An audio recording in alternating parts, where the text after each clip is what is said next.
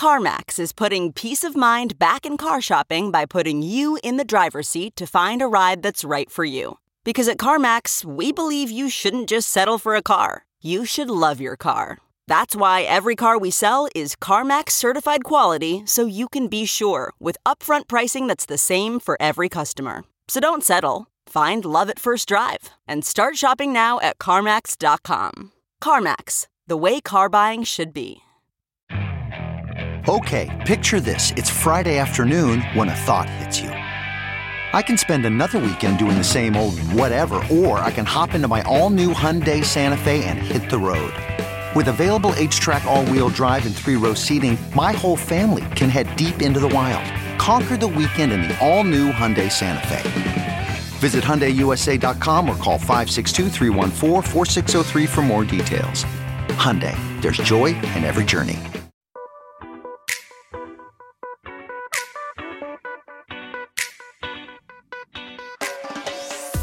This is the Hash Podcast. Stay informed with the latest on Bitcoin, ETH, the metaverse, Web3, and more with stories that matter to the crypto world. All on the Hash for your ears. You're listening to the Coindesk Podcast Network.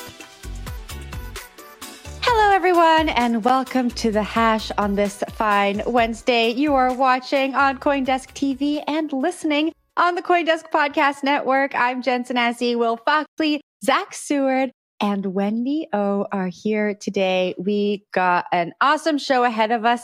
So let's get cracking. Zach, what do you got? Oh, see what you did there. Very nice. We have a special oh. guest here today on The Hash. We don't do interviews a lot here on The Hash, so the few that we do are very special. We are joined today by Dave Ripley. He is the incoming CEO, Kraken, which is a top five crypto exchange in the world. How you doing, Dave? Doing great. Nice to be here with you guys today. All right, man. Uh, we're just gonna get right to it. You got some big shoes to fill. Jesse Powell, longtime crypto OG. Why did he really step down, sir? What happened? What's going on over there? yeah, you're you're right about big shoes to fill. I mean, I, if you think about it, I mean, how many how many people out there have done more for the crypto industry than than Jesse? Obviously, built an amazing company as well at Kraken. You know, it's been a it's been a while for him.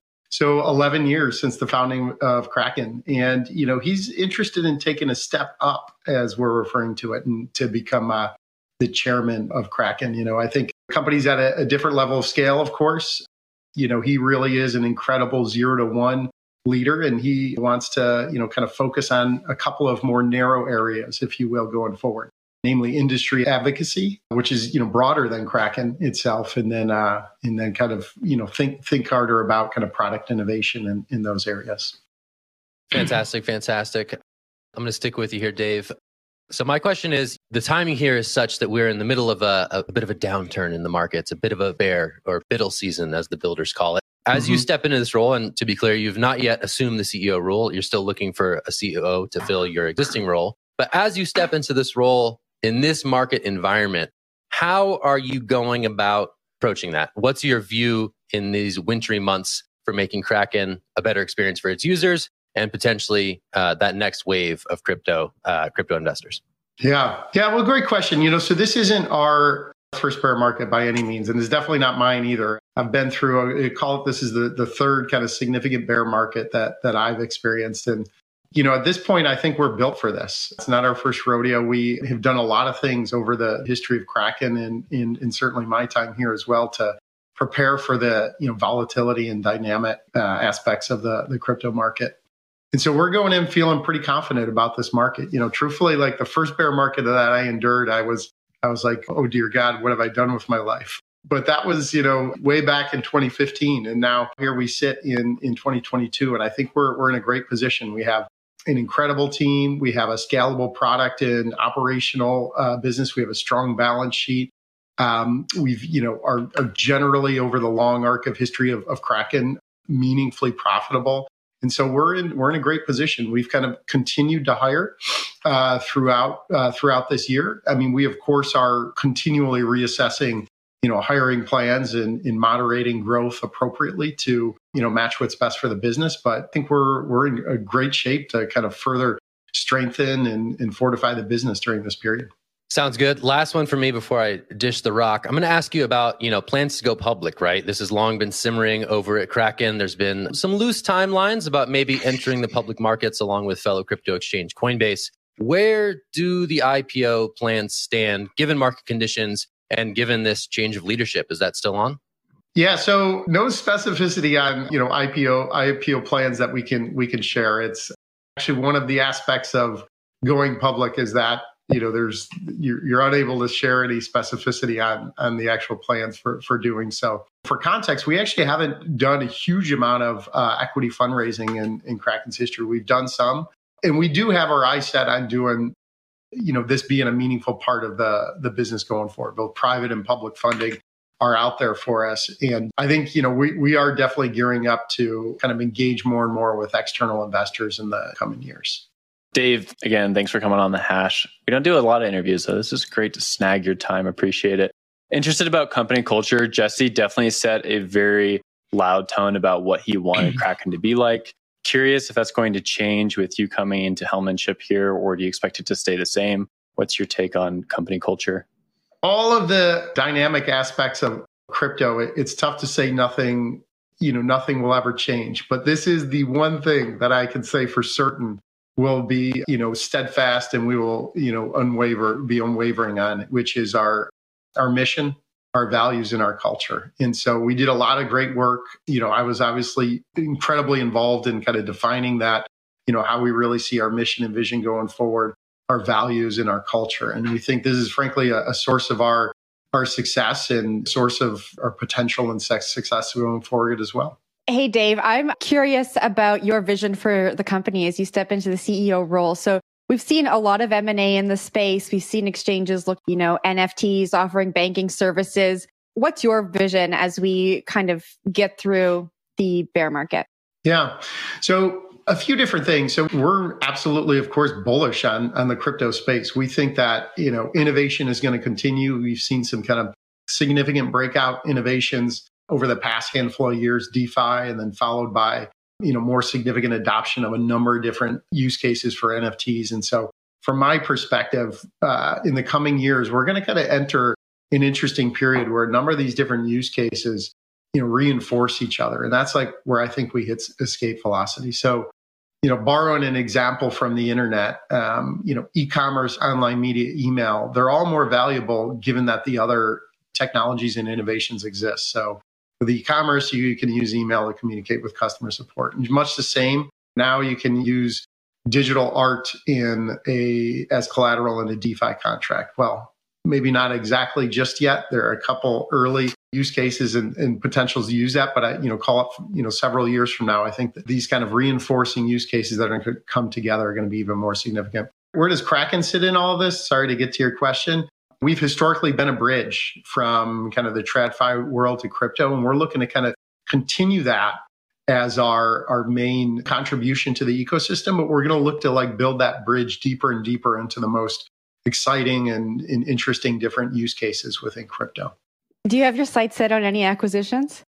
We do. We do. Of course, we're, you know, can't, you know, disclose all of the specifics or company names or anything like that for M&A. But, you know, generally, I think where we've focused M&A more recently has been on the, uh, you know, new product and technology and innovation side. So, you know, much the same as what I just described. Our biggest acquisition to date was a company Staked. They provide, you know, staking infrastructure. We jumped out fairly early in the staking uh, services space. And that acquisition really helped us, you know, fortify our our technology and our infrastructure in that that that space. We now, you know, via that acquisition, support 30 plus uh, different tokens for staking service globally, and we've brought a lot of that technology in house. I think, you know, another area that you know, as you, you probably know, we've announced we're going to be launching our NFT marketplace in the not too distant future. And so this would be another area where we're looking for you know m&a opportunities maybe not directly for that marketplace but you know different nft technologies in and around that kind of center platform so i think that's like where you'll see us look generally so we're all ears if some folks have new exciting product and tech and innovations that you know that are in the crypto sphere Pleasure to meet you, Dave. I've got a question about how Kraken plans to, I guess, navigate these murky waters with current regulators in the United States. Yeah, that's that's a broad one. Not to mention the rest of the globe as well, right? Yeah. I think we've continually seen evolving regulations. We're even, you know, now seeing more and more at the lawmaking level as well. And so just operationally and structurally, what are we doing? I mean, we invest enormously in this space. You know, so we have a legal team led by Marco Santori, one of the, I mean, just, you know, absolute, you know, top um, and most experienced individuals in the the intersection of you know legal policy regulatory and crypto. That leads our team. We also built out a policy team recently. This is a group that kind of works on the forward looking uh, engagement with both regulators and lawmakers. And so that team is now 10 plus. Marco's team overall is 50 plus. And then of course as we get to market with all different types of products and services uh, you know we have our, our core compliance team is close to 300 and then we have another 300 plus, you know, across operations, kind of working in and around compliance. And so it's really a significant part of investment for us. I think, you know, for where we sit in the ecosystem, being this bridge from TradFi to to crypto, I think it's really it's fundamental for us and it's critical that that we have this and do this. I think, you know, as we see there's more and more regulators coming into the fold. Uh, once upon a time, it was just this one treasury called FinCEN, um, and now we have many other regulators in the US that are getting involved in crypto, CFTC, of course, the SEC, a number of these others. And so we're, you know, looking to proactively engage with with all of them and, and we we have been. Well, if you need right, help Dave, in California, last... please drop me a line. Okay, sounds great. Resident Californian over here, just FYI, good stuff. Yeah. Uh, all right, last question for me, Dave, as we wrap this thing up. I want to go to the culture, the crypto culture. Now, whether fairly or not, I think of Kraken as sort of like the exchange for Bitcoin maxis. I don't know if you subscribe to that view, but obviously of late, you guys have done a lot of interesting stuff with a lot of other networks. You mentioned staked, right? Providing staking rewards across a plethora proof of stake blockchains. Are you a Bitcoin maxi? Mm-hmm. Does Bitcoin maximalism prevail at Kraken? Culturally, where does Kraken fit within the broader exchange ecosystem? Well, we affectionately call our team Krakenites, and we have a number of Krakenites that that sit on both sides. You know, that are Bitcoin maxis and, and some that some that aren't. Kraken as a company, we are very supportive of being multi-token, and we of course list you know two 200 200-ish tokens on the platform. We're excited about you know new innovations in, in different parts of the ecosystem, and we we kind of view ourselves as being impartial to these various different technologies. And so I think that's where we sit as a as a company in the, the space. I would say that kind of you mentioned culture and in, in values and so forth. Like, yeah, our culture and values are predicated on kind of what we refer to as crypto values, the you know, economic freedom, inclusion, equality, global perspective. All of these things are very much like how we define ourselves as a, as a company. I think that's true. You know, a lot of those values are pervasive among Bitcoin, but then just more broadly across crypto. So given we have that view on the the space and we think we have a lot of people that have been in crypto for a long time, I think we we do have a lot of maybe OG crypto individuals as clients. But I don't know if we necessarily have more Bitcoin maxis as clients. Perhaps that could be. All right, we will leave it there, and we'll dig into uh, you know the ethnography of Bitcoin uh, maximalism at a later date. But thank you for touching on that, Dave, and thanks for spending some time with us here on the Hash. This is Dave Ripley. He's the incoming CEO of Kraken. Thanks so much for joining us. Thanks, Dave. All right, Wendy, I'm tossing to you. Well, speaking about regulations, guys, California regulator targets 11 crypto trading desks operating like Ponzi's. So yesterday, which I didn't hear about this until today, my goodness, and I'm from LA County. Um, but yesterday, California's Department of Financial Protection Innovation filed a cease and desist order against 11 crypto firms. I actually looked at these 11 crypto firms. I have no idea who any of them are. I've never heard of them in my life. So maybe they were being dishonest. DFPI alleges the firms were either dishonest with customer funds or violated state security laws. They say each entity allegedly offered and sold unqualified securities. 10 of them also made material representations and omissions to investors. The regulator also alleges that each firm used investor funds to pay profits to other investors in a manner of Ponzi schemes, which is kind of interesting because the banking system in California and all over the United States also does this. But yeah, I'm curious to see how this is going to play out, even though we had Gavin Newsom veto AB 2269. I think I want to toss this over to Jen. Well, Wendy, when I read this, if all of these things are true that are being said and verified, it sounds like a Ponzi scheme. But again, I didn't also know any of the companies that were listed here. And a lot of these statements, it feels like are up to interpretation. And so I would love to see more information. I would love to see why these statements are being made and some hard examples.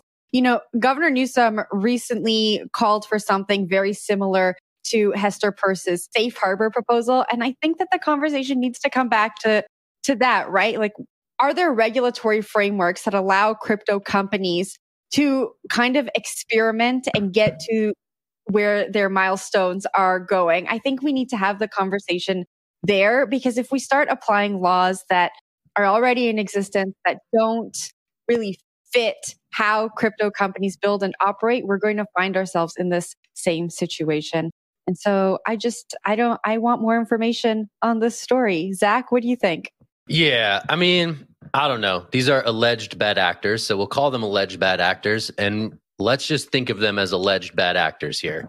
Gavin Newsom, to his credit, is thinking through these things at least, right? He wants to find a framework that can support uh, crypto innovation while also weeding out alleged bad actors. So to me, it's got to be a combination of both, right? It's got to be, all right, cool, crypto industry, we hear you. We're trying to try to stand up some frameworks that can make it work for us mutually, but also for just like outright alleged scams yeah, shut that shit down. Seriously, I don't think there's any room in the space for it. Crypto has a bad enough reputation as is. So to get these sort of alleged bad actors, again, alleged bad actors out of the space is a good thing. If you can clear the underbrush, the California wildfire that burns down the Ooh. entire industry will be lessened. You got to get that fuel out of the way so that it doesn't burn it all down. Clear the clear the underbrush, keep the redwoods. Okay. That's all I'm saying here. We love trees. I'm tossing it to Will.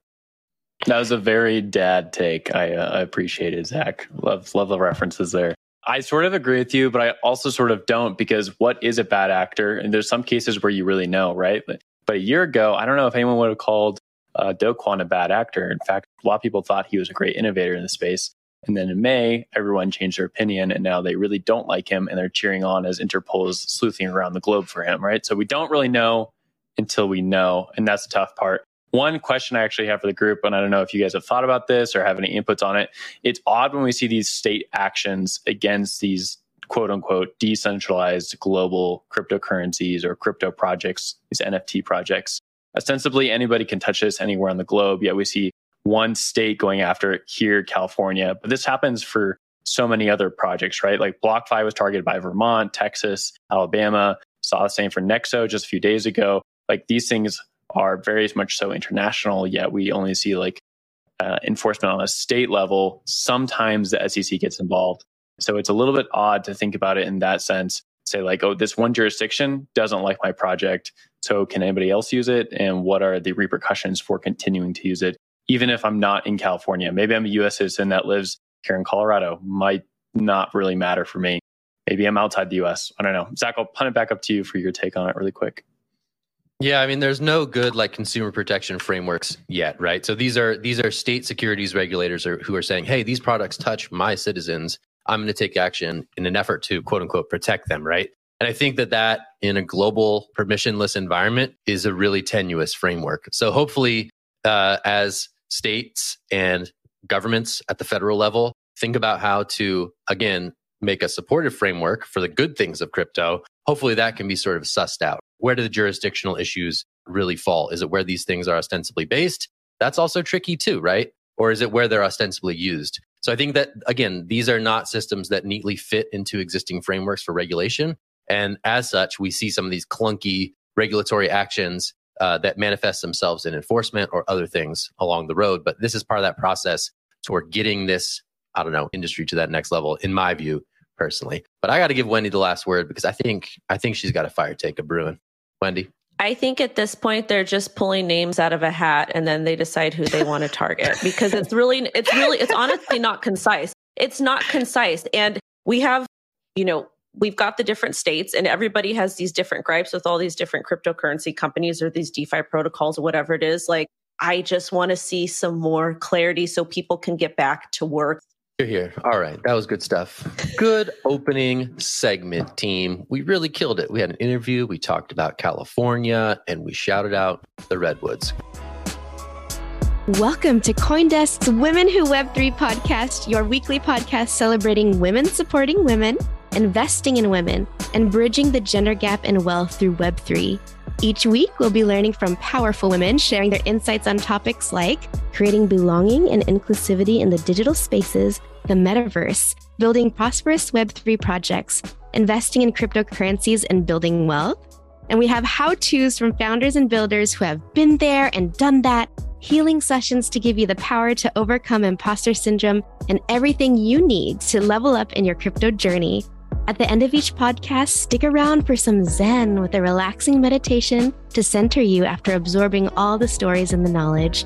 I'm your host, Cams, and I'm on a mission to empower women across the globe to unlock the unlimited potential and earning power inside themselves through Web3. Whether you're just crypto curious or a crypto connoisseur, this podcast is for you. Let's get it.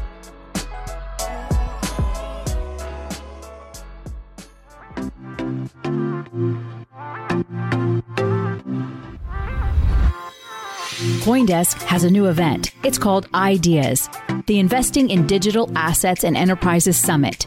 It facilitates capital flow and market growth by connecting the digital economy with traditional finance. Join us for a 360 investment experience where you can source, invest, and secure the next big deal in digital assets, all in one place. Use code HASH20 for 20% off a general pass. Register today at coindesk.com forward slash ideas. We are going to get into some NFT chat. NFT trading volume is down 97% since January, and that's according to a Bloomberg report, but builders are still doing their thing. FTX Ventures and Jump Crypto led a $20 million raise for an executable NFT wallet. The wallet is being developed by Solana developer Coral and will give users ownership of application code. So a lot to unpack here. I'm only just starting to learn about XNFTs. We can get into a little description of my understanding of it, but Will, I'm going to toss it to you first. What do you make of these executable NFT wallets? First time I've heard of it also, so I'm still trying to piece it together, but it makes sense, right? You want to be able to own the whole stack of whatever you're working on. And these XNFTs are at least attempting to do that. We'll see if it works out. Still looks like it's early innings, right? They only just did this raise for 20 million. So hopefully they can figure that all out. I want to go back to the NFT data we had there. It's down 97% trading volume, according to a new Bloomberg report, which is notable. Maybe this is the last dying breath of this NFT bull cycle, but I've called it wrong twice before. So, you know, maybe it just pops out up tomorrow. Who knows? NFTs were the story, I think, of the last bull cycle, as much as like Bitcoin pumped, as much as a lot of other projects pumped. I think most people will look back on the 2021 bull cycle as the NFT bull cycle. And to see that it's down so far during a very bad macro headwind tells you that things might be quiet for quite a while. Uh, for all NFT fans out there, I hope you secured the bag. Good for you. I did not. Rip to me. Zach, gonna throw it over to you. Get your take on the story. Yeah, it's a pretty disappointing chart. You know, I think like a lot of NFT Sad. people were like, yeah, NFTs are gonna, you know, they're gonna decouple from like the crypto price chart. But I mean, that pretty much was like just the Ether price chart, right? So people, they love the price, they love the coins, they love the numbers, and maybe they don't love the art and the culture so much. And that to me is a little disappointing because I honestly thought there might be a little bit more robust long tail out of the highs of last November. Alas, that chart does not support it. But hey, builder's going to build. Maybe they'll be there for the next wave, riding those XNFTs to new highs. I don't know. What do you think, Wendy? I think that the NFT culture is a lot more community orientated than crypto culture. And it's actually very interesting to see these groups divided. I will say though that NFTs are really, really, really in beta. We haven't seen the real use cases truly come out yet. And that's okay because it was essentially their first cycle. So I think the next bull run, we're going to see a lot of growth. We're going to see a lot of really, really cool creation when it does come to NFTs. But again, we do have to be patient. We are in a bear market. There's not a whole lot of interest. A lot of people aren't talking about crypto. A lot of people aren't talking about NFTs. We've seen a lot of creators kind of fall off the face of the earth, unfortunately. And that's going to kind of go coincide what's happening with the market. So if you're in crypto now, you're in NFTs now, just stick it out and focus on communities that resonate with you that you like. And of course, do your due diligence. Good things will come to the NFT space. Let me snag it really quickly. I agree with you that NFT is about the community, rich together, poor together. Well, I want to go back to one thing that Zach brought up, which is like the ETH basis for a lot of these tokens, right? So if you denominate all these NFTs in ETH, they're actually not down a ton, right? But ETH itself is down a lot in USD terms. So I've seen this kind of floating around Twitter. I've seen it floating around NFT spaces. Like, no, NFT market is not down. Trading volumes are still there. It's just all denominated in Ether. But I think that most part, people really care about USD and people will continue to care about USD as much as like we like Ether, as much as we want the world to transition to this digital asset age where we denominate things in Bitcoin or denominate things in Ether. That world doesn't exist. People want the monkey JPEG because they want it to be worth a certain amount of money. And that does not exist anymore. That was six months ago. That was 12 months ago. But we'll leave it there and we'll turn it over to something else, a little lunacy. Mike Novogratz speaking at Token 2049 talking about the crash of Terra Luna ecosystem, saying that yes, you should have probably cashed out. If a token went from 20 cents to 100 bucks, you should have taken some profits along the way and done some nice due diligence. Hard not to agree with him. Hard not to also look at these comments and be like, eh, probably not best thing to say. He has some other interesting thoughts in this uh, article. You can take a read on Coindesk, including saying that he was more upset with Su Zhu and the Three Arrows debacle than he was with Terra Luna. Also more upset with Celsius than he necessarily was with Terra Luna. He saw Terra Luna more as just like a, a failed project, one that went belly up, as opposed to Su Zhu and these other financial gurus who more or less were gaming the system and not disclosing things properly. Zach, I want to throw this one over to you, get your take on it. We got some real good like side eye things going on when you were saying that. So um, yeah, there's I think this is going to be a good one. I'm tempted to say like this is a bit of I don't know revisionist history, and it is also kind of one of those smirky articles that it's like, hey, this is the guy with the Luna tattoo telling you this. So I feel like that is probably like the meta the meta reality of why this story exists because it's it's rich. It's rich like that. This is not the first time he said these comments. I mean, he said something similar to me on stage over at Consensus in June. Hey, you know, take those profits off the table. You're not gonna hold till the end of time. It's not gonna always go up. You got to take the profits off the table when you can. So I think that is something that he has consistently been saying. But yeah, I, I, I don't know. Wendy knows. What do you think, Wendy? Well, first and foremost, tattoo removal is not only expensive, but it hurts more than getting a tattoo. Second, I'm going to say this again. If you're in profit, you need to take profit. Okay. And you make a moon bag. It's when you remove your initial investment, you remove some profit, and then you simply vibe with your moon bag or do whatever you want to do with it.